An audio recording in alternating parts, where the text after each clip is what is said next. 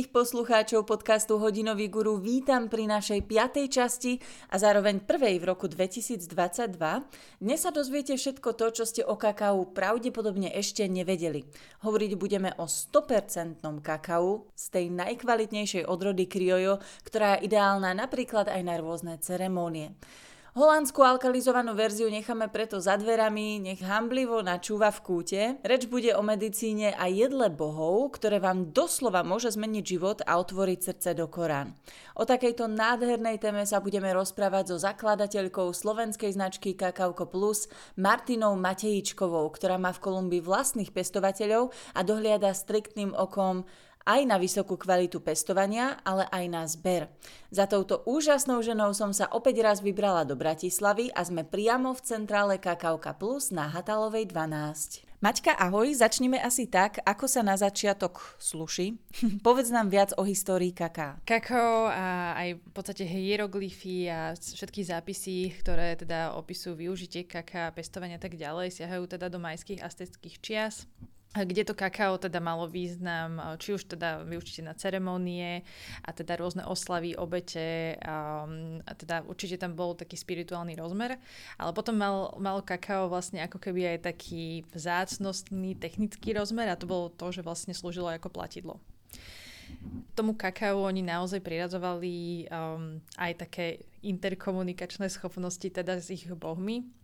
a práve preto teda využívali aj to kakao v rámci obetných ceremonií alebo teda sobašných ceremonií a taktiež vlastne bolo vyžadované pri možnosti vlastne potenciálneho ženicha, ktorý si išiel vyberať nevestu, že teda zo sebou musel priniesť 60 tisíc kakaových bôbov. Takže sa meralo s ním v podstate bohatstvo. Teda e, naozaj, že čo sa týka tej histórie, je to veľmi široké, ale um, to to kakao malo v podstate aj teda spirituálny rozmer, ale naozaj, či už teda ako platidlo, alebo potom uh, netreba zabudnúť aj na liečebný a terapeutický rozmer, ktorý uh, do dnešných dní je vlastne uh, stále funkčný a teda uh, či už šamani, alebo teda už takí novodobejší šamani stále to kakao používajú, um, či už teda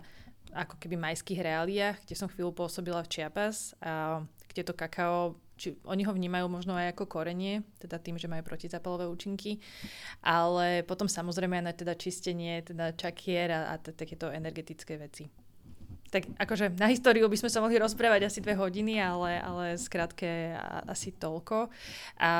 samozrejme potom to kakao a teda história ako taká, keď teda by sme neostali úplne od tých majov, ale išli až do Španielska, tak vlastne tam v 19. storočí práve Krištof Kolumbus preniesol z Latinskej Ameriky do Španielska kakaové boby, ale teda vo forme platidiel. Teda myslel si, že to akože platidlo, alebo že proste tým, že teda Indiani tým takto platili, ale trvalo nejakých 90 rokov až kým sa teda uh, dostalo k spracovaniu, uh, akože čo týka Španielska, to sú v podstate také európske záznamy, že teda to kakao sa spracovalo na kakaový nápoj a čokoládu až vlastne 80 rokov potom, ako to Krištof Kolumbus priniesol, alebo teda až 90. Ale vlastne tie majské uh, záznamy uh, hovoria o tom, že už teda už aj majovia a steci poznali čokoládu a aj teda kakaové nápoje, aj v takomto európskom ponímaní, že si to teda mixovali s banánmi a tiež mali vlastne prístup k medu a podobným veciam, takže si to vedeli už aj osladiť. Takže už aj to sladké kakao v podstate existovalo aj tých majských časoch, takže je už len na nás, že ku ktorému smeru sa chceme viac pripojiť a potom takisto vlastne v tých majských záznamoch teda máme hieroglyfy, ktoré hovoria teda, že o sladkom kakao, máme uh, hieroglyfy, ktoré hovoria vlastne o takom skôr, že slanom kyslom, to sa domnievame, že to bol skôr fermentovaný nápoj, vlastne kakao vo svojom ovocnom stave, ktorý teda obsahoval aj určité percento alkoholu a teda um, slúžilo to aj na takéto akože, možno, že nazvime to kakaový burčak. A, takže určite oni rozoznávali viacero typov a potom samozrejme to kakao zmiešavali aj teda s kukuricou, ktorá sa teda hovorí, že je vlastne protipalom kaká aj teda v mytológii, aj v tom spirituálnom ohľade. A, a potom s ďalšími vlastne cereáliami. Takisto možno uh, hovorím, že tam je tá paleta strašne široká, čo tá história toho kaká nám prináša až do dnešných dní, ale potom vlastne téma uh, možno pôrodov a tehotenstva, tam vlastne dodnes aj teda v Kolumbii, aj v Mexiku funguje ono sa to pomenováva akože rôznym, že niekde je to šukula, niekde sú to v podstate iné názvy, ale mm, ide o to, že vlastne to kakao zmiešavajú s inými surovinami, ktoré sú teda veľmi nutrične bohaté. Či už sú to v podstate ako ovoz, cícer, alebo oni to volajú, že baba, to je vlastne ako keby, dajme tomu, že soja taká veľká, ktorú všetko vlastne pomelú cez také mlinčeky, ktoré používajú na mlete kukurice na vlastne výrobu placiek, tak vlastne tam to všetko spolu pomelú a vytvárajú také buď menšie guličky alebo veľšie, veľké guličky. A vlastne toto slúži potom na také ako keby rituálne kakao a robia to uh, výlučne len ženy teda, že si zasadnú a väčšinou je to také aj veľmi akože folklórne a skôr sa to robí stále na dedinách, ale stále to, to prebieha a to vlastne, keď sa aj rozprávame s kolumbičanmi, tak uh, skoro vždy sa v nejakej skupine nájdú kolumbičanky, ktoré povedia, že jasné, veď to robí moja babka stále proste a stále so svojimi kamarátkami v podstate akože robia túto šukulu a, a ono to už teda prirodzene obsahuje aj nejaký cukor, že to je sladené a oni si to vlastne dávajú hlavne akože na raňajky alebo potom na taký akože výdatný olvran, lebo má to svoju nutričnú hodnotu, takže je to aj také, že nás to zasytí. Ale hovorím, že tej histórie je strašne veľa a hovorím, že každé, aj kakaové múzeum, aj v podstate my spolupracujeme s um, Promaja, to je vlastne občanské združenie um, archeológov a hieroglyfistov na Slovensku. A oni majú stále aktuálne v podstate také projekty, misie v Guatemale, kde chodia vlastne na aj vykopávky, ale vlastne tam um, dešifrujú vlastne hieroglyfy v jednotlivých pyramídach, a hlavne na severe Guatemaly. A kde sa stále nachádzajú vlastne aj rôzne artefakty, misky, kde je ten hieroglyf toho kaká, teda kakao, sa číta ten hieroglyf. A, a vlastne vďaka ním máme tak trošku aj tie poznatky a informácie ako keby naozaj, že z tej získanej reality historickej. Takže, takže to je veľmi fajn a, a sa snažíme to dávať dokopy s tým, čo sme sa dozvedeli, či už od uh, Kolumbičanov a Mexičanov, akože v mieste Čínu, alebo práve z tých uh, takých všeobecných mu, muzeálnych, alebo teda poznatkov z múzea a tak nejako v podstate to dešifrovať, lebo každé to múzeum tiež ide určitým smerom podľa toho aj kto ho vlastní, alebo, alebo čo tu nejakým spôsobom interpretovať. A ešte možno je dôležité povedať, to sme si nepovedali, že teda kakauko alebo kakao je teda hieroglyf a že on zobrazoval um, Možno, že pre nás a pre našincov je to viac šelma ako ryba, ale v podstate by to mala byť zobrazenia ryby a tá plutva je takým opačným smerom ako keby preklenutá cez, cez tú hlavu. A pýtala som sa veľakrát, že prečo ryba a mm, nevedeli úplne, že prečo, ale mm, jedine sa to spájalo s tým, že ryba mala veľmi podobný fonetický akože fonetické vyslovovanie ako, ako to kakao a že to nejako prepojili proste týmto smerom. Ale tá ryba pripomína aj šelmu a to malo byť akože, alebo minimálne niečo, čo by sme sa mali báť a malo by zbudzovať rešpekt. To je kvôli tomu, že teda si uvedomovali, že to kakao malo tú svoju silu, dodávalo silu aj teda bojovníkom. A taktiež kakao vlastne nebolo pre všetkých a nie každý vlastne v rámci majskej hierarchii mohol kakao používať. A bolo vyslovene určené pre elitu a vlastne vyvolených keďže teda kakao znamenalo nápoj bohov. A, takže častokrát to bolo pre bohatých šlachticov, bojovníkov a takto akože prípadne kňazov. Týmto smerom možno aj práve k tomu, akože dali do toho hieroglyfu tú šelmu pre ten taký symbol síly, energie, ale aj zároveň takého rešpektu a možno trochu akože strachu, ale z toho pohľadu, že teda poďme si vážiť, hej, že to, že to kakao. Mm-hmm. Povedz nám v krátkosti, ako si sa konkrétne ty dostala ku kakao. No ja som sa dostala ku kakao cez kávu. Um, odišla som v podstate ako konzultant pre sociálne podniky do Mexika, do štátu Chiapas, ktorý má teda prívlastok štát Majov a tam sa vlastne začala moja kakaoková a kakaová cesta. A pretože som bola sama a som sa aj zlepšovala v španielčine, ktorú som tedy nemala veľmi úplne dobrú. Takže aj, aj tým, že som tam bola vlastne sama, nemala som tam ani rodinu, ani kamarátu, tak som chodila sama po kaviarniach, po všelijakých eventoch a tam, kde ma postupne brali kolegovci. Áno a veľmi ľahko som sa zoznamila s ľuďmi, ktorí, ktorí v podstate mali kaviarne, ktoré sa, ktorí sa venovali káve, ktorí mali plantáže, pretože práve v tom Chiapas je obrovské množstvo plantáží kávy a teda aj kaká a veľakrát vlastne tí ľudia, ktorí sa venujú káve, tak sa venujú súčasne aj kakao. Takže pre mňa mm, bola toto vlastne tá cesta a hlavne to bolo vďaka aj takej inštitúcii, ktorá sa volá, že Akadémia Mexicana de Cacao teda v preklade Mexická akadémia kaká a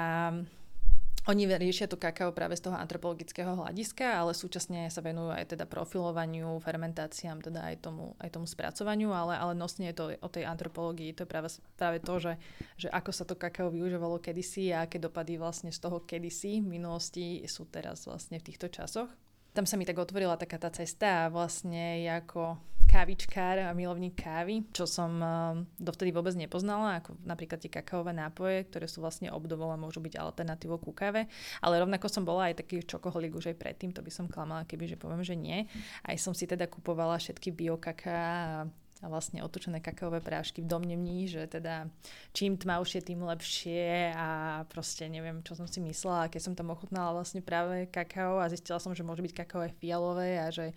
že to vôbec nie je o tej farbe a, a tak ďalej, tak som bola taká prekvapená a ma to dosť očarilo práve to, že ako sa vlastne, podľa mňa to pre každého je taký čarovný moment, keď príde na tú plantáž a pozera sa na to kakaové ovocie ochutného v takom surovom stave. A zrazu keď viete tú, tú transformáciu, že ako z niečoho úplne ovocného, čo ani nechutí dobre, vlastne to jadro nechutí dobre, tá dužina áno, ale není vôbec čokoládová, sa stane niečo, kto, čo má úplne odlišný chuťový profil, úplne iný zážitok a vlastne k čokoláde, ktorú tak poznáme, dúfam, že teraz je to už iné, ale ale myslím si, že stále sa nájdú ľudia, ktorí si myslia, že teda tablička čokolády pomaly rastie ako tablička na strome. A že, že je to také veľmi, je to čarovné, myslím si, že to si uvedomovali už aj tí majovia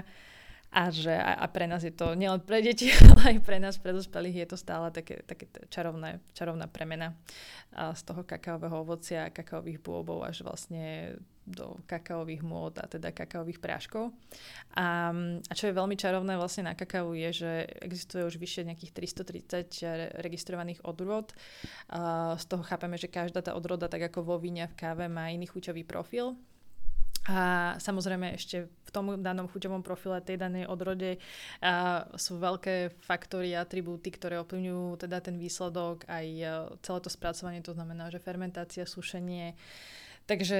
tam je tiež obrovsky veľa práce s tým a v podstate je to taká alchymia a podľa toho, kto to uh, robí a akí plantažníci sa nakoľko tomu chcú venovať alebo nie. Takže ja hovorím, že je to, je to také čarovné, že ako keď niekto precitne na víno, tak rovnako sa dá takto precitnúť aj na kakao. Ty už si aj trošku o, naznačila, že je veľký rozdiel medzi tým, čo si ľudia, alebo aj ty sama, čo si si myslela, že je kakao teda napríklad toho holandského typu, alebo ako si spomínala, že čím tmavšie, tak možno tým lepšie, versus aká je realita. O, vedela by si nám o tomto povedať trošku viac, napríklad aký je rozdiel konkrétne medzi holandským kakaom a medzi kriojo odrodou, ktorú ponúkate v podstate aj vy? Áno, no um, ten rozdiel je obrovský, je to aj rozdiel v terminológii, uh, že vlastne nie je to náhoda, že v angličtine máme napríklad dve dve názvy, alebo teda dva pojmy na kakao, že koko alebo teda kokov a kakao. Uh, ono sa to už nejakým spôsobom súvislostiami a prekladmi ako keby nesprávne začalo zamieňať. Ale pôvodne, a teda tak ako je to správne, tak kakao je všetko, čo vychádza z kakaových bôbov, takže aj kakaová hmota a do momentu, kedy sa otuční vlastne kakaová hmota a z 100% kakaovej hmoty dostaneme po otučení, čo znamená, že vlastne zastudenia sa vylusuje táto hmota a dostaneme dva produkty. To je kakaové maslo a potom zbytkový kakaový prášok, ktorý sa u nás predáva ako kakao. Až na to, že kakao je to, čo je z kakaových bôbov. To už bohužiaľ prešlo v podstate prvou ako keby priemyselnou transformáciou, a kde sa žiaľ na, narušia molekuly, alebo teda molekulárna štruktúra kaká ako takého a všetky nutričné benefity, alebo temer všetky, odídu. A, takže naozaj vlastne tie hodnoty, či už teda na antioxidanty, alebo, alebo teda aj rôzne minerály, enzymy, aj samotný teobromín sa v podstate ničí práve tým jednoduchým úvodzovkách vylisovaní, vylisovaním a, a vznikne nám teda kakaové maslo a tento zbytkový kakaový prášok. Možno ste sa aj stretli, ale možno ste niekedy videli, že už sa udáva na kakových práškoch aj teda podiel tuku, väčšinou percentách a teda je to podiel kakaového masla. Je to práve preto, aby sa odlišilo, že, že nakoľko sa bolo to, ten, ten kakaový prášok alebo kakaová hmota otučnená. Takže um, tak bežne dostupné kakaové prášky sú od 4 gramov do 11 gramov tuku, čiže to sú vlastne Um, nie sú to akože 4%, je to pomerne hej, na, na 100 gramov, ale, ale môžete teoreticky nájsť, hej, že 4%, že od 4 až do 11%. Ale myslím si, že títo výrobcovia to nikdy nebudú uvádzať takto pre, akože konkrétne na obale, ale v nutričnej tabulke v tukoch si to viete nájsť, že vlastne tu, tu sú to 4 gramy a 11 gramov napríklad. To sú tie bežne dostupné a potom uh, sú také tie lepšie, ktoré sú na 20-22%. To je teraz veľmi populárne to predávať ako prírodné kakao. A taktiež tých 20-22% prešlo otučením, ale slabším. A tým pádom tam nájdete vlastne tých tukoch, že 20-22 gramov podľa toho teda, ktoré je toto percento. A opakujeme, že teda kakao je to, čo teda vychádza z kakaových bôbov a teda je kakaová hmota a prírod, v podstate akože takto pri, vo prírodnej forme kakaová hmota obsahuje 52 až 56% tuku, čiže vlastne tie tuky, ktoré by ste mali nájsť v tom 100% naozajstnom kakao, sú práve tieto. Že tých 50% by malo tvoriť vlastne tá, tá tuková zložka. No, takže to sme si pomenovali, že čo je kakao a teda kokoa je tento zbytkový otučnený prášok. Uh, holandského typu uh, je ešte to, že vlastne táto otučnená kokoa, alebo teda otučený zbytkový kakaový prášok. Tam vlastne proces alkalizácie, a, ktorý nám robí to, že um, prirodzene svetla kokoa, teda otučený kakaový prášok, um, pod vplyvom týchto lôhov výrazne stmavne, čo je um, taká želaná želaná vlastnosť kaká, pretože stále ešte ľudia veria, alebo teda si vyberajú produkty podľa tmavosti, pretože sa domnievajú, že teda čím tmavšie kakao, tak tým lepšie. Len práve vo väčšine prípadov je to presne opačne, že čím tmavšie, tým viacej luhov a rôznych typov luhov bolo, bolo, bolo použitých. Tie lúhy v podstate um, nie sú samé o, o sebe, akože o sebe škodlivé, lenže v kombinácii s kakaom môžu vlastne ako keby zvyšovať jeho toxicitu alebo respektíve stavajú sa toxické pre telo a tým pádom niektoré také exematické reakcie alebo alergické reakcie môžu byť vlastne podmienené a napojené práve na prítomnosť týchto luhov. A takže taktiež by výrobcovia teda mali mať, teda majú povinnosť uvádzať lúhy a všetky typy lúh. Väčšinou je to lúčitan draselný, ale už sa používajú aj iné typy lúhov, a, ktoré sú sodné alebo podobne, a, ktoré sú veľmi agresívne a naozaj nevhodné a vlastne v kontexte kaká a jeho akože veľmi zázračných nutričných hodnot. Samozrejme, keď sa rozprávame o tých kakaových bôbov, tak dokončia ten proces totálnej likvidácie týchto vlastností, pretože už sa nebavíme iba o zmene molekulárnej štruktúry, ale vlastne o ako keby nechcem povedať, že navýšenie toxicity, ale jednoducho stáva sa to toxickým a už, a už to by som povedala, že v niektorých prípadoch, u niektorých výrobkov to až nie je úplne vhodné na konzumáciu, aspoň teda za mňa. Veľmi subjektívne by som ja svojmu dieťaťu také nik- nikdy nič nedala, ani len ako kakauko, ani neviem akej proporcii niečím. Um, takže naozaj také tie veľmi tmavé ja teda vôbec neodporúčam, uh, pretože to kakao je prirodzene svetle ono, myslím si, že aj teda už bežne dostupných takých bioobchodoch alebo zdravých výživách uh, si vedia v podstate ľudia pozrieť, ako vyzerá kakao a ono má byť svetlo, ako v podstate svetlo hnedé, ale svetlo hnedé nikdy nie je veľmi tmavé. Je pár odrod, ktoré sú prirodzene tmavé, ale nikdy nebudú tak tmavé, ako sme my zvyknutí, alebo teda viem, nachádzali v podstate v supermarketoch alebo takých tých bežne dostupných, či už teda v podobe kakaových práškov alebo aj čokolád, pretože aj čokolády sa žiaľ alkalizujú, čo je tiež veľká škoda.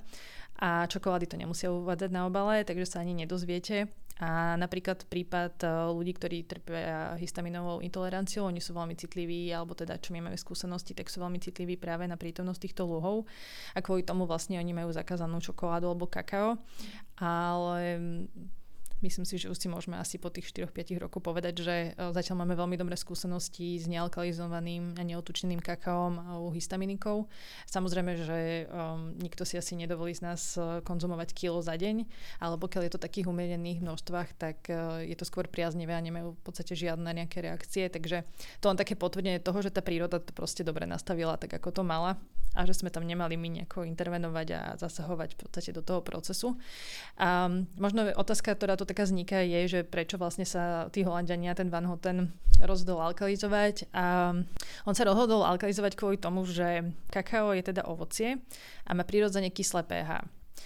A tým, že má prirodzene kyslé pH, sa stavajú dve veci. Jedna vec, že ten chuťový profil môže byť kyslý alebo teda veľmi acidný, čo nie je v podstate príjemné pre konzumenta. A druhá vec je v podstate minimálna spotreba, alebo ako vieme v podstate dlho konzumovať daný produkt. Takže čím je v podstate zásaditý, zásaditejší, tak eh, tým vieme v podstate mu predlžiť eh, tú jeho životnosť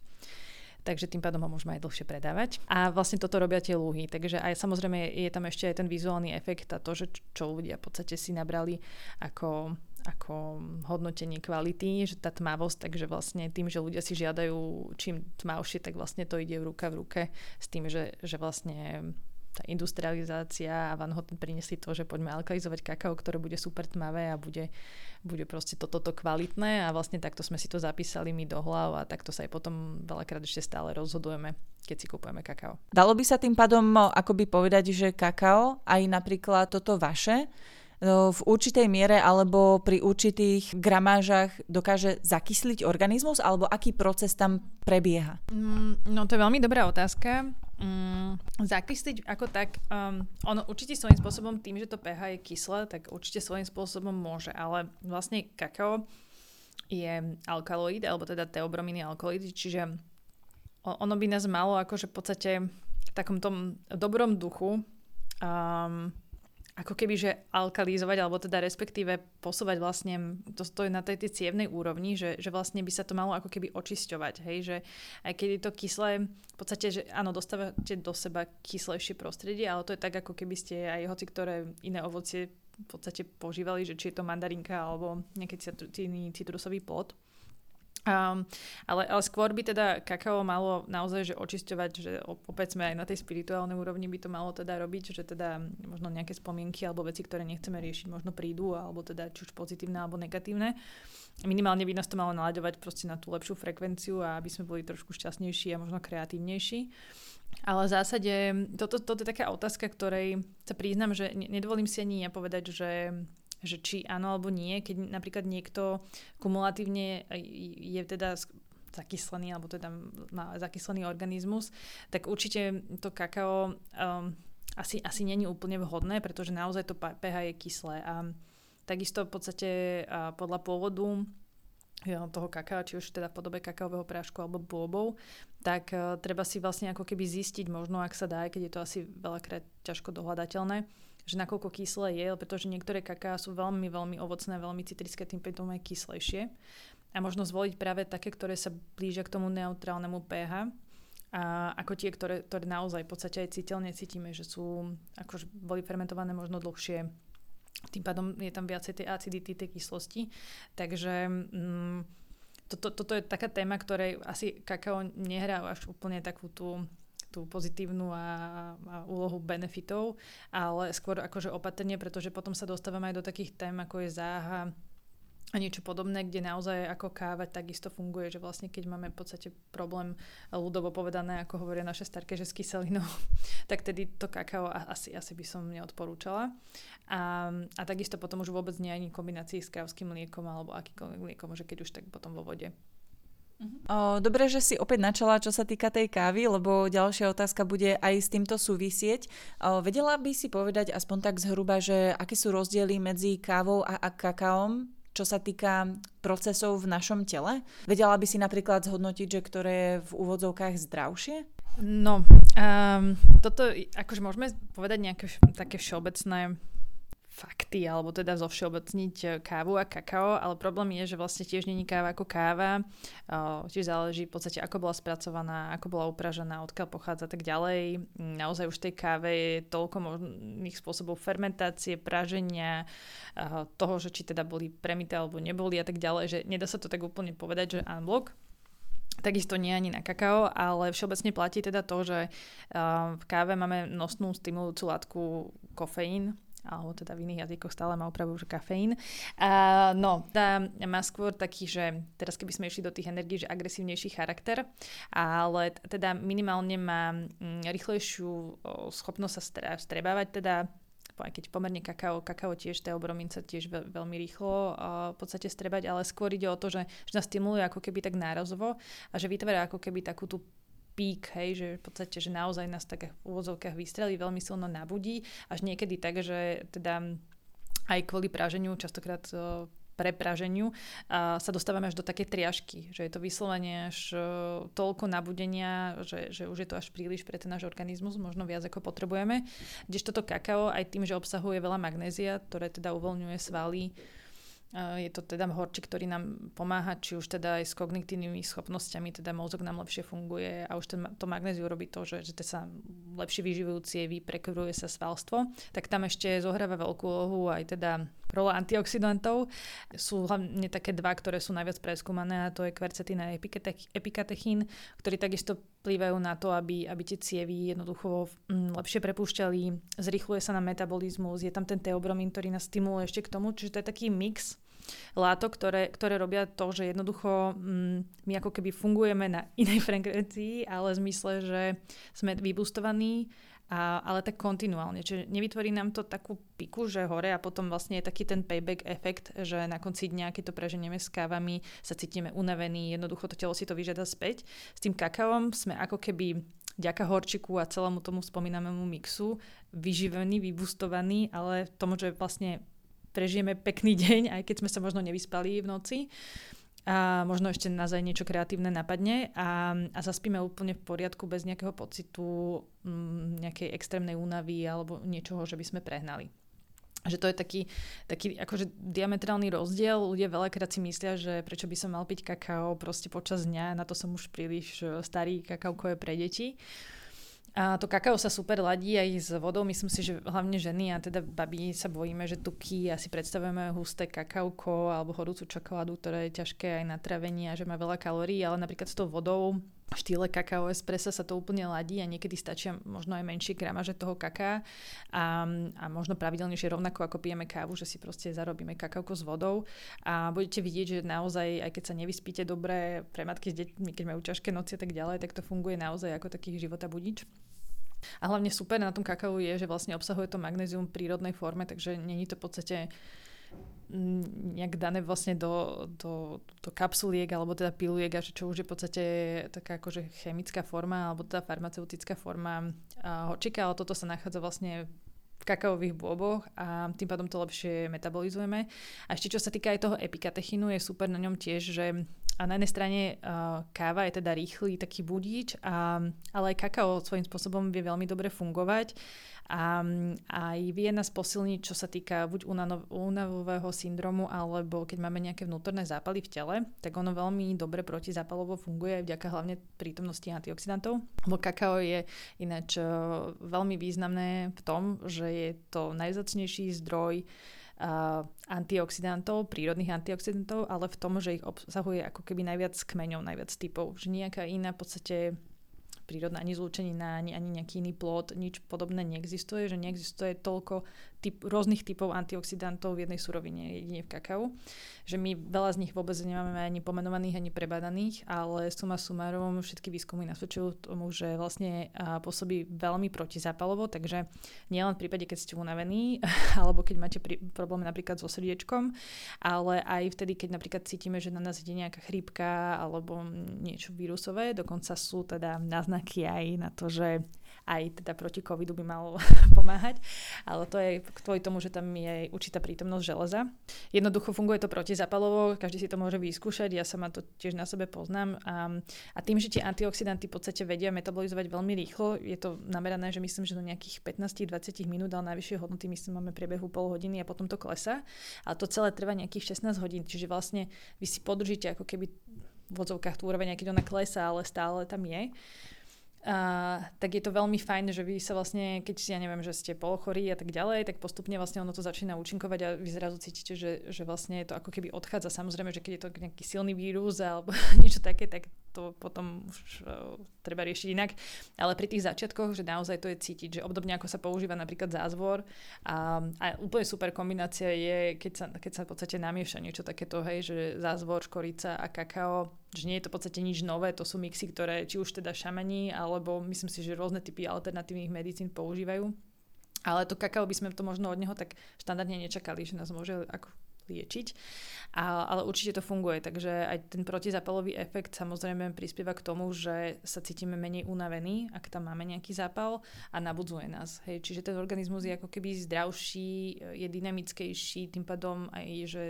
ten krvný obeh sa zrýchluje, celý metabolizmus sa zrýchluje, my myslíme rýchlejšie, mozog má viacej kyslíku, tým pádom aj žalúdok nám lepšie funguje. Že ono je to celý taký akože pekný boost toho organizmu a je super, keď sa niekto naučí na toto a má to či už ako rituál, ale podstate, alebo taký zvyk proste, že mhm. ako si ideme na kavičku, tak ideme na kakauko.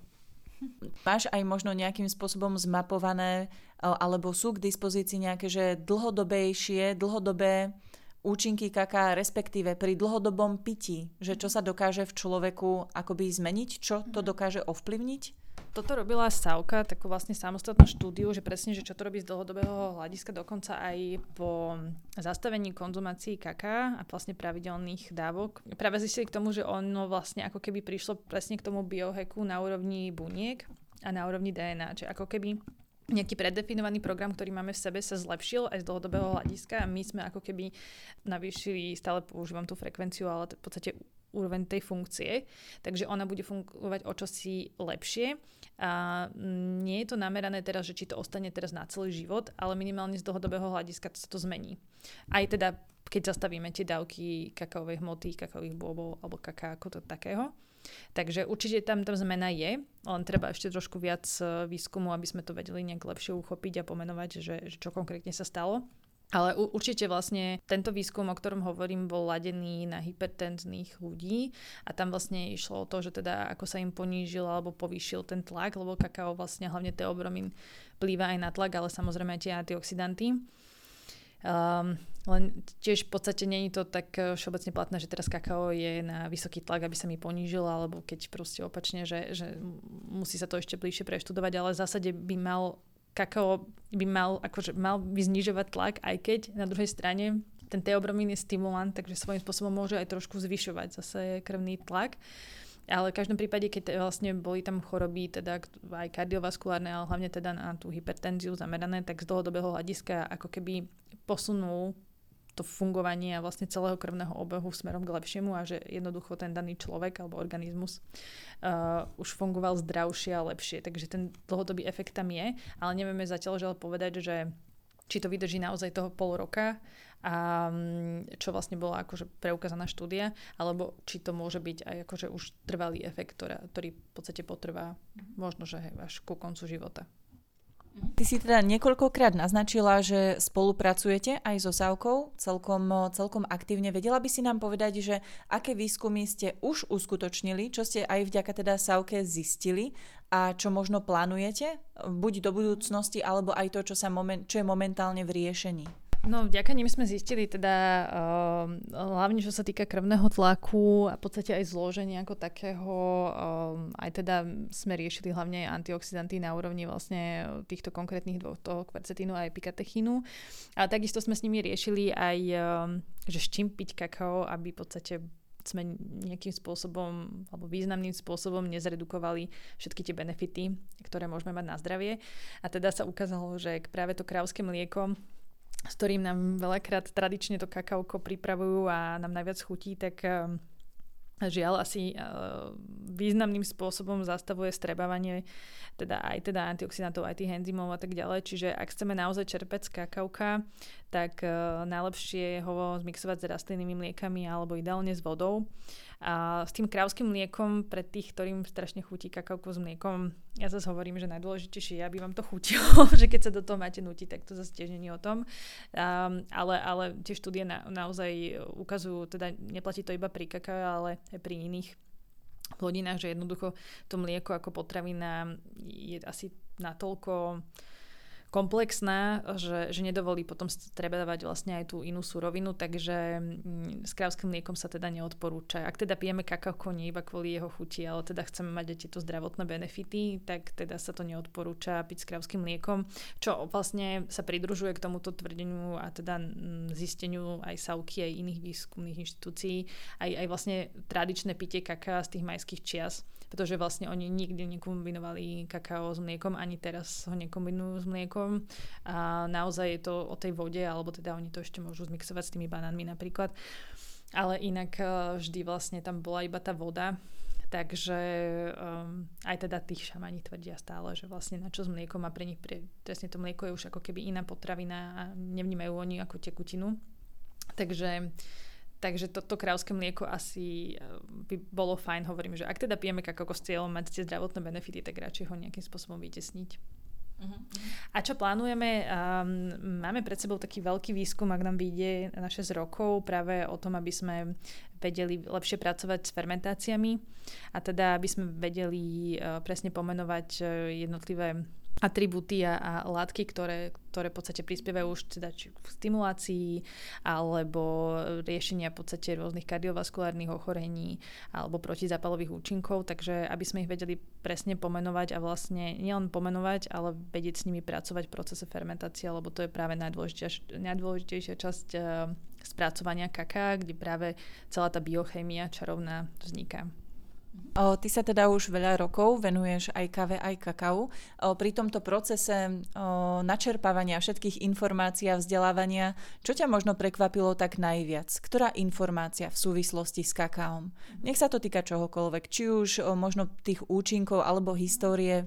Teraz, keď sme sa rozprávali o tých výskumoch, tak asi najviac ma prekvapilo niečo, čo som nikdy vlastne nemusela riešiť ako, ako zákazník alebo teda užívateľ gurmán. A to je prítomnosť ťažkých kovov. Nikdy som vlastne nevedela a naozaj som sa ani nad tým nepozastovala, že vlastne že tie ťažké kovy asi vieme všeobecne, že teda možno pre niekoho to nie je vôbec prekvapením, lebo proste v potravinách sa nachádza, že vraj známe je proste ríža a tak ďalej, že teda obsahuje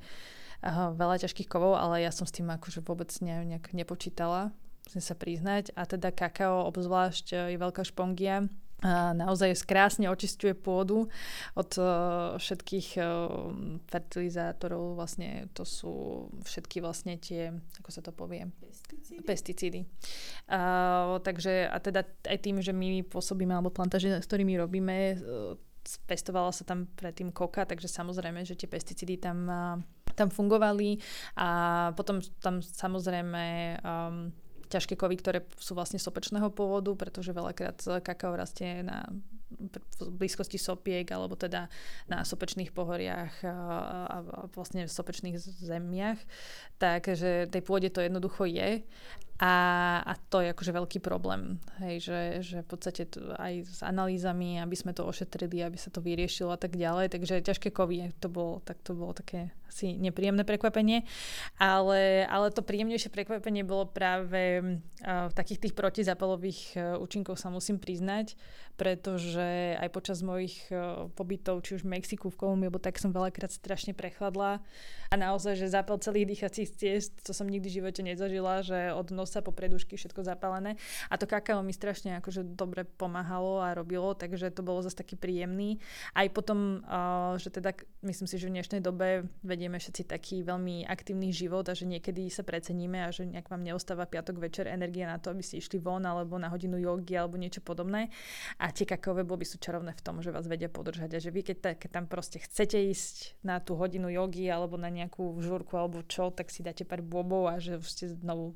takých fresh viacej. Takže to, to, akože to samotné overenie. A potom a ešte jedna vec doplním, že tie boby takisto na migrény, tým, že vlastne je tam ten magnézium a aj teda antioxidanty spomínané,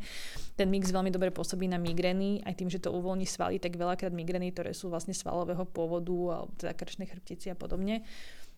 tak veľmi dobre to funguje a to je strašne príjemné a, samozrejme to treba zachytiť predtým, ako keď prejdete už do migrény, kedy vám je zle a chce sa vám vrácať, tedy vám už nepomôže nič, ale predtým je to, to je veľmi fajn a naozaj stačí 3, 4, 5 bôbov a cítite sa oveľa lepšie. To je zaujímavé, takže reálne aj človek, ktorý má možno také väčšie nábehy na migrény alebo respektíve má ich na pravidelnejšej báze, tak dalo by sa povedať, že pri povedzme aj pravidelnom piti alebo zrovna nejak, keď dokáže to človek vycítiť, že asi, asi sa niečo také blíži a keď si dá to kakao, tak reálne možno aj z dlhodobejšieho hľadiska v tomto smere mu to vie pomôcť, áno? Určite, lebo tie svaly jednoducho, keď to, to super je, keď sa niekto naučí na pravidelnú konzumáciu kaká, pretože on si, ako sme si už povedali, podstate podstate zmení ten systém fungovania. Že ten všeobecný software, ktorý máme vnútri a ako vlastne tá biochemia je nastavená, sa ako keby prestaví k lepšiemu. Takže mal by mať oveľa menej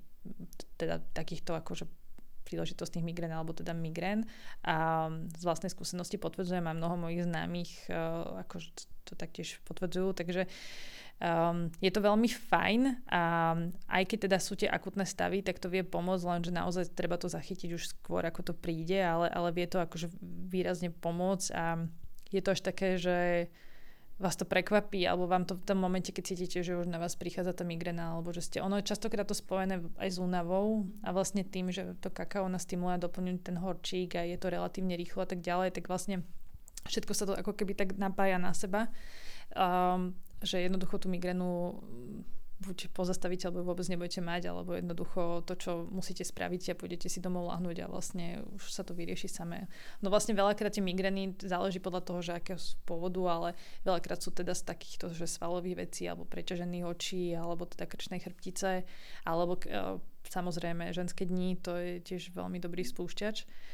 A tým jednak, že to kakao je teda určené predovšetkým pre ženy, aj keď samozrejme aj, aj muži majú plno benefitov z kaká, ale uh, je predovšetkým ženské. A, tak veľmi dobre pôsobí aj na hormonálnu sústavu, takže aj ženy, ktoré možno majú tie migrény práve z hormonálnych dôvodov, tak taktiež to vie pomôcť. Tam sa neviem úplne vyjadriť, čo sa tam deje konkrétne, ale určite to funguje a odporúčam. Ako si spomínala, je určite lepšie na pravidelnej báze, ako keby si zvyknúť na, neviem, poobednejšie kakauko, ráne kakauko alebo večerné kakauko alebo najlepšie všetky tri, keď sa tak vieme nastaviť. A jednoducho treba to vyskúšať a určite potom najlepšie na sebe si vyskúšať, lebo darmo človek niečo hovorí, ono je úplne najlepšie si to nejak precitnúť a odpozorovať, odpozorovať na samej sebe. A, ale zatiaľ tie skúsenosti, ktoré máme a už teda 5 rokov to tak sledujeme, že čo to robí, tak uh, až sa smejeme, že na všetko je kakao v podstate a ono to aj tak zle znie, že ten marketing zdravia a tak, že keď si pozrite, že kakao účinky, tak fakt, že na všetko, čo vás nápadne, či už na Alzheimer, ale na naozaj diabetes, na kardiovaskulárne, na chudnutie, pretože sa zrychluje metabolizmus. Uh, kakaové maslo je super, na strie, proste čokoľvek vás napadne, tak kakao, že je to až také vtipné, ale, ale funguje to. No. Určite akože tie kognitívne veci, napríklad to je zaujímavé, že ako to kakao funguje aj z dlhodobého hľadiska, že hovorí sa, že aj káva, ale to kakao tak nejako viac. Keďže som mala aj teda starú mamu, ktorá mala problém s tými kognitívnymi schopnosťami a teda postupne sme sa dostali do Alzheimeru, tak eh, bolo by to super, keby sa to naozaj nejakým spôsobom aj opatentovalo, že aké kakao vie takto dobre zapôsobiť na prevažne starších ľudí, ale už sa to žiaľ stáva aj problémom mladších generácií. Takže to, to ma prekvapilo a na druhej strane to dáva úplne zmysel, lebo jednoducho, keď používate to kakao alebo boby, tak uh, jednoducho ste kreatívnejší, čiže ten mozog musí fungovať nejakým spôsobom lepšie. A, a v tom prípade, keď niekto má problém s, napríklad s, s pamäťou, tak aj tá pamäť by mala fungovať uh, lepšie, len um, stále nevieme zmerať ten terapeutický účinok, že v akom čase sa to teda zlepší. Či je to iba teda naozaj v tom tom danom momente a v tom, tom akutnom stave, alebo teda v tom danom stave, ktorý, ktorý riešime, alebo či to naozaj napríklad na tú pamäť vie zafungovať aj z dlhodobého hľadiska. A potom mm, možno taký fajn účinok, príjemný, je mm, aj čo sa týka reprodukcie, čiže v podstate kakao je prirodzene afrodiziakum, ale okrem toho, že teda má afrodiziacké účinky, tak teda malo by byť a to ma teda prekvapilo a taktiež ešte nemám k tomu viac informácií, ale by ma to zaujímalo, že ako to funguje naozaj na tej biochemickej úrovni, že teda malo by to, že nám pomáhať aj k teda lepšej plodnosti a aj teda, ako som ti pomínala, síce mimo mikrofón, a že taktiež vlastne by malo to kakao fungovať aj na plod samotný a že teda Tie štúdie, ktoré boli vykonané, ukazujú, že ten plod, teda to dieťa, ktoré sa narodí, je teda kognitívne zdatnejšie, to znamená, že rýchlejšie sa učí, že je pokojnejšie, že je šťastnejšie, že je samostatnejšie, že oveľa rýchlejšie napreduje a tak ďalej. To je veľmi zaujímavé a, človek by povedal, že kakao, že čo teraz moje dieťa bude takto šikovné za to, že ja som pila kakao, ale aj tie ženy hovoria zo skúsenosti, že sa cítili um, veľmi dobre keď pili kakao, akože počas tehotenstva, že im to pomohlo aj pri samotnom pôrode a že teda potom aj čo odpozorovali, takže naozaj, že, že či deti, keď sa porovnávali s deťmi, ktor, ktorých mami nepili to kakao teda, že, že trošičku zaostávali voči tým, čo pili. Takže to sú také zaujímavé veci, ktoré sú zatiaľ také tvrdenia, ktoré akože sú určite podložené štúdiami, ale ja nemám v rukách tie štúdie, takže ale tiež by som chcela o tom vedieť trochu viacej, pretože ma to veľmi prekvapilo a môže to byť veľmi zaujímavé do budúcnosti. Uh-huh. A myslíš si tým pádom, že v budúcnosti by mohlo by to mať také vyústenie, že by existovalo vyslovene nejaké o, kakao zvlášť najideálnejšie pre tehotné, zvlášť pre tých, ako si spomínala, ktor- ktorí majú nejaký fyzický problém alebo Alzheimera, alebo zvlášť na nejaké psychické traumy alebo niečo, že by sa to takýmto spôsobom prerozdeľovalo, alebo je to podľa teba už taká viac menej marketingová hovadina? Nemusela by to byť vôbec marketingová hoďvadina. Um, ide len o to, že presne na tom, akože robíme, um, že ako v podstate uchytiť uh, to zloženie a ako ho prispôsobiť v tom spracovaní, aby presne sa to dalo svojím spôsobom patentovať, respektíve overiť na ľuďoch, ktorí majú tie dané problémy, že, že to naozaj zafunguje. Takže ja verím tomu, veľa štúdí a teda je veľa ukazovateľov, ktoré nahráva prospech týchto tvrdení, len zatiaľ, keby si to niekto takto predával, tak je to skôr teda marketingová hovadina, alebo veľmi marketingovo ladené a tiež je to navázané, že to, sa to ne, nedá proste používať na všetky tie kaká, čiže naozaj by to musel byť jeden špecifický napríklad produkt alebo odroda alebo spracovanie a tak ďalej, ktoré by sa dalo klasifikovať, že má tieto účinky a teda sa môže takto terapeuticky používať. Ale to si ešte vyžaduje naozaj veľa rokov štúdií. Možno, že ani nie až tak veľa, uvidíme, ale, ale verím tomu, že, že by sa to dalo takže z marketingovej hovadiny spraviť akože realitu. A bolo by to veľmi fajn, myslím si, že, že by to veľa ľudí potešilo a aj teraz sa kakao radí do superfoods a akože určite má tam svoje platné postavenie, takže len v podstate by bolo fajn tých nadchádzajúcich rokoch nejak bližšie špecifikovať tie účinky a potom vyslovene oddeliť tie kaká a priradiť im vlastne tie vlastnosti a hlavne, že ku ktorej napríklad diagnoze alebo terapii by sa hodili viac alebo menej. Na webovej stránke máte napríklad aj 100% čokoládu, aj 100% kakao. Vieš nám povedať, aký je medzi tým rozdiel, že či sa to týka len chutí, len štruktúry alebo aj nejakého spracovania? No vlastne rozdiel medzi 100% kakaom alebo 100% kakaovou hmotou a 100% čokoládou je v zásade ten, že 100% čokoláda je už natemperovaná, takže to už sa dotýkame čokolátierstva, kde sa v podstate rozbijajú kryštály a chceme, aby tam nebol tzv. bloom efekt, to je vtedy, keď sa vám vyextrahuje kakaové maslo a vy máte taký biely povlak šedý na čokoláde, tak toto sa deje v kakaovej hmote a v kakaovom prášku práve preto, lebo nebol takto natemperovaný. A druhá vec je, že častokrát eh, pre jemnosť chutí a lepšiu rozpustnosť a rozpustiteľnosť sa pridáva kakaové maslo. Takže vlastne tej 100% čokoláde, ona 100%, ale do tých 100% sa už vlastne počíta aj kakaové maslo lebo to je taká ďalšia záležitosť, že tie percentá na tých čokoládach, ako sú merané, vlastne tie percentá zohľadňujú všetko kakaové. To je aj podiel kakaovej sušiny, aj podiel kakaového masla, aj kakaovej hmoty. A vlastne vy nikdy neviete, alebo málo ktorý výrobca vám povie, že koľko percent z čoho tam je. Čiže vy keď si kúpite napríklad 70% čokoládu alebo aj 100%, tak vlastne tá 100% je rozdelená medzi podiel kakaovej hmoty, niekedy teda dodatočného kakaového masla často a niekedy teda aj ešte čo by nemali robiť, ale robia, že kakaový prášok silne alkalizovaný kvôli farbe. A to všetko sa napočíta a vlastne je to 100%, ale napriek tomu môže napríklad podiel tej kakaovej hmoty byť iba 70%. Takže ale akože tá naša, konkrétne naša, je teda 100%, ale s tým, že obsahuje 10% kakaového masla, takže je tam 90% kakaovej hmoty, 10% kakaového masla a je natemperovaná. To je rozdiel medzi kakaovým práškom a 100% čokoládou. Mhm. Máš v talóne pár takých typických hlášok, ktoré by sme vedeli zaradiť do kategórie, čo si ľudia myslia o kakao a nie je tak celkom pravda? Určite to tmavosť, toto je najlepšie, čím tmavé, že to nemáte kakao, prosím vás, lebo to je svetlé. To sú najčastejšie uh, veci. A, alebo uh, teraz sa častokrát stretávame s tým, že čokoláda môže byť aj zmiešané kakaové maslo s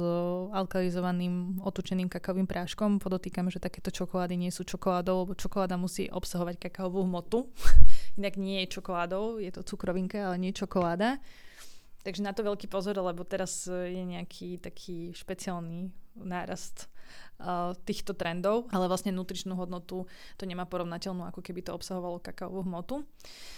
Takže toto sú také, že... A potom samozrejme, že ľudia si vo všeobecnosti myslia, že kakao, to je úplne jedno, kakao je kakao, či si ho kúpim v Lidli alebo v nejakom inom supermarkete, či je proste 4 gramy tuku alebo 11 je mi to jedno, ani sa to nepozriem, že proste je to proste kakao a hotovo. A keď e, náhodou im povieme, že odrodové kakao a utočnené, neutočnené, alkalizované, nealkalizované, tak tí ľudia pozerajú, že, že však je to len kakao. Ale myslím, že tento trend sa už začína meniť rovnako ako v káve to možno trošku dlhšie trvalo a stále sa nájdú ľudia, ktorí povedia, že káva je len káva, že nie je v tom rozdiel. Tak myslím, že postupne precitnú aj, aj teda na kakao a na čokoládu a že si začnú všímať tie rozdiely. Ale samozrejme, že to a potrebuje veľkú osvetu aj z našej strany, aj z iných strán a že, že postupne aj cestovaním myslím, že ľudia objavujú nové chute, nové veci, aj teda čo sa týka pestovania kávy, kaká, že postupne to príde. Aký ďalší sortiment plánujete postupne pridať na svoju webovú stránku? Možno nejak tak, to, čo môžeš prezradiť, hej, možno niečo si akože nechávaš ako také tajomstvo, ale možno v horizonte jedného roka napríklad. Uh, tak čo môžem prezradiť je, že vlastne my zatiaľ robíme s Latinskou Amerikou, takže nosne s Kolumbiou, s ktorou máme teda aj ten projekt uh, Kakao premiér alebo zamier. a podľa toho, ako sa to preloží, kde robíme s Kokaleros, bývalými Kokaleros, ktorí sa stávali, tá, tá, stávajú sa Kakaoteros, teda pestovateľia kaká. A takže to je vlastne taká naša nosná krajina, ale k tomu pridávame vlastne nové oblasti um, Ekvador a Peru, ktorý, ktorý máme už aj v ponuke a, a v tejto Latinskej Amerike sme v podstate hľadali niečo také exotické a tiež zaujímavé a našli sme Madagaskar, takže budeme pridávať aj Madagaskar a ktorý, ktorý je úplne iný svet, úplne iná dimenzia aj kaká, aj spracovania, aj komunikácia, aj všetkého, takže sme veľmi zvedaví, ale rozhodne je to veľmi zaujímavý chuťový profil. Um, je to iné, no jednoducho ten teroár je iný, takže to kakao chutí úplne ináč a samozrejme sú tam veci, ktoré, na ktorých ešte musíme spolupracovať s pestovateľmi, aby sa vylepšili, ale myslím, že to má veľký potenciál a že čoskoro budeme uvádzať nový, novú oblasť, nové odrody z Madagaskaru. Ako hodnotíš fakt, že v súčasnosti aj na Slovensku, teraz primárne asi na Slovensku, vo svete už je to celkom tak vo väčšom, vo väčšom tom ponímaní, je väčší rozmach u nás teda tých kakaových ceremónií? Uh, tak je to veľmi fajn, že, že vlastne tie ceremonie sa takto rozšírili. Ja si pamätám také prvé záchvevy, keď som bola v Mexiku v 2017 a vlastne sa to tak začalo z Európčovať a z Američania s Európanmi spolu s Mexičanmi robili tieto ceremonie nie a ešte aj samotní Mexičania tak pozerali, že čo toto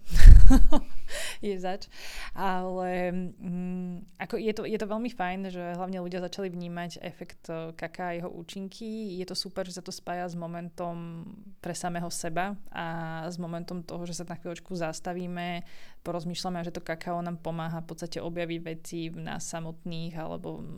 rôzne myšlienky a pocity, ktoré, ktoré nemáme čas možno riešiť.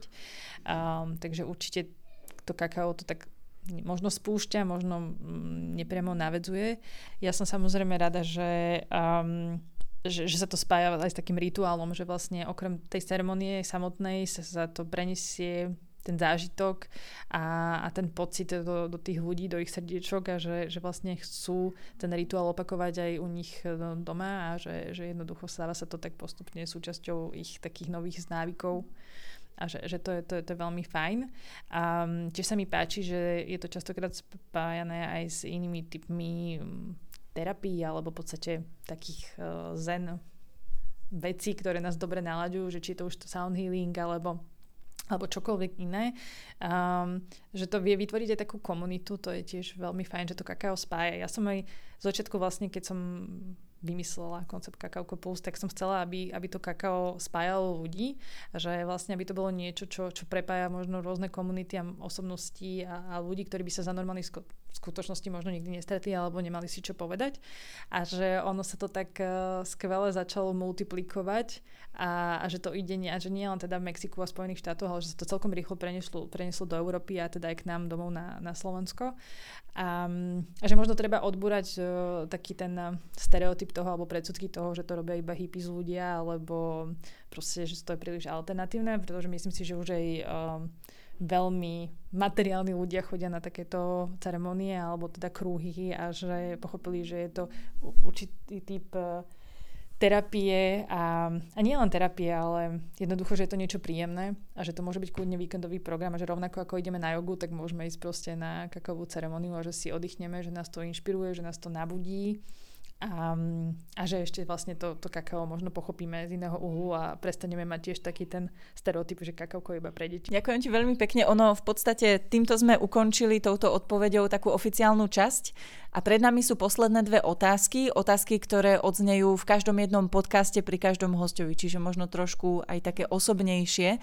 Mnohí ľudia usilovne pracujú na vlastnom seba rozvoji. Aké typy, triky, techniky, ktoré ľuďom pomôžu otvoriť srdce a stať sa lepšou verziou seba samých, ti napadnú. Čo by si poradila poslucháčom? Každý má tie svoje, my chceme teda vedieť tie tvoje. Fú, na seba rozvoj. Um, to je ináč veľmi ťažké, akože si možno povedať a veľa ľudí, aspoň čo ja stretávam aktuálne, rieši to, že vlastne nájsť takéto šťastie, tú rovnováhu a harmóniu, alebo že ktorým smerom sa tu uberiať, že či už prešli nejakým burnoutom, alebo chcú zmeniť kariéru, alebo niečo podobné.